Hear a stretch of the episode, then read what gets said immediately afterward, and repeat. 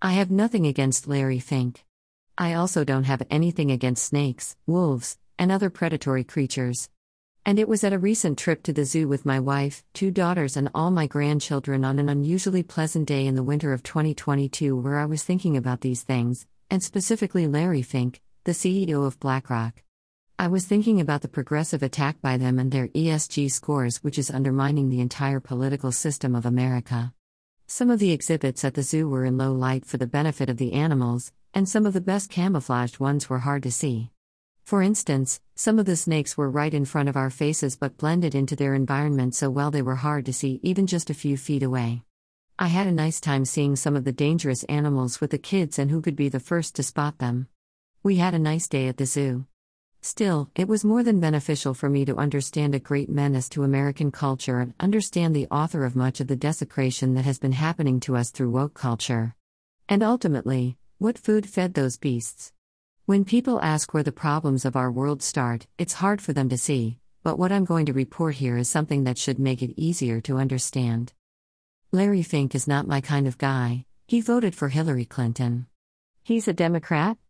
He's an old flower child from Southern California and a political science major in college.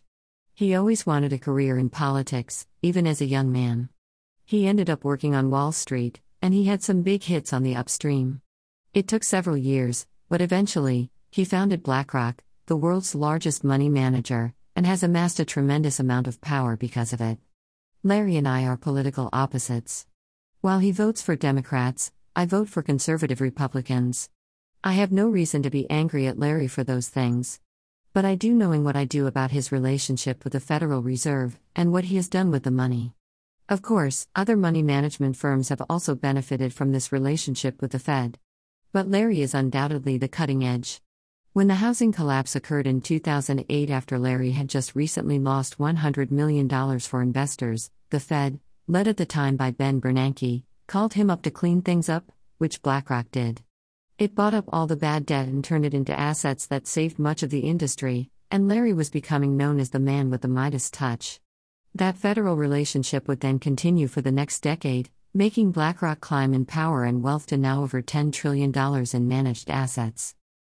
It's not hard to figure out what happened.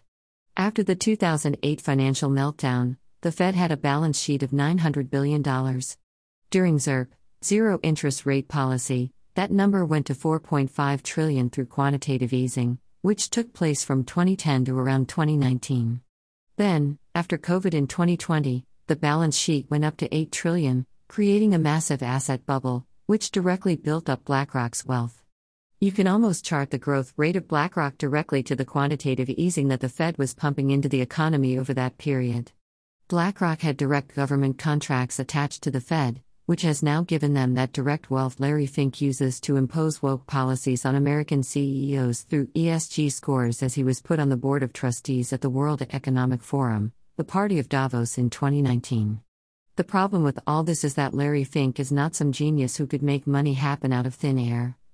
BlackRock was built with a public/private partnership with the Federal Reserve through experimental financing, and that inflated asset bubble wealth that Larry Fink has used to lure in many stock buys of major American corporations, and to manage many private 401k accounts, tying most of us in some indirect way to a massive evil that leads straight to the doorstep of the party of Davos, is being used to bypass our political system altogether to impose on America climate change and other progressive platform positions that are totally unacceptable. Like the snakes at the zoo, it was hard to see what Larry Fink was up to. But like some unsuspecting varmint, many have been eaten by the snakes of Davos, for which Larry Fink is just one. This isn't a conspiracy theory of the mysterious Illuminati or some other cabal of secret societies. No, this is just out in the open, hidden in plain sight. Many people don't like to think about finances or politics, so understanding this incestuous relationship that the Fed has with Wall Street and progressive politics has been just another way to camouflage the snakes right in front of our faces. And they think they are so well hidden that we won't ever see them. But we do see them, some of us do. And now that we know the game they are playing, we have a lot of reasons not to like Larry Fink. If it's my vote against his, we could consider fair elections in a healthy republic.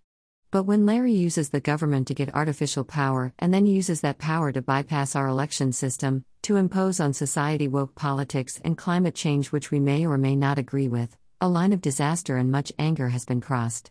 This is corruption that is beyond reasonable. And our own government has helped camouflage this behavior using our money and value to do it. Only to have that money and value used against us as a weapon. And that's not okay.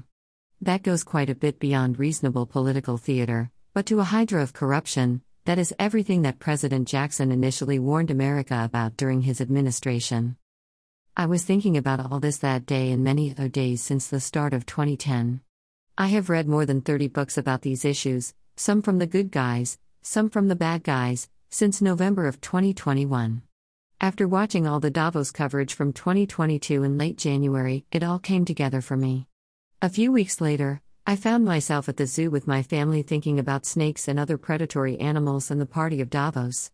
Snakes just the same, only with different kinds of skin and manner. But they all feed off the overly trusting and unsuspecting, using their camouflage to strike.